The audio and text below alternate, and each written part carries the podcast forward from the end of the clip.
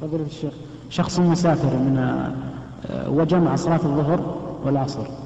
ولا ولم يتذكر صلاة العصر إلا ما بعد إلا بعد صلاة العصر صلاة الظهر إلا بعد صلاة العصر بعد ما صلى العصر بالجماعة فما الحكم؟ يعني؟ كيف؟ صلى صلاة الرجل يجمع.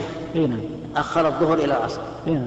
فصلى العصر قبل الظهر. قبل الظهر. في ناس جمع في جمع نسيا منه. ما عليه شيء ليس عليه شيء يصلي الظهر ولا عليه شيء وهي أفضل جمع تأخيرا من التقديم.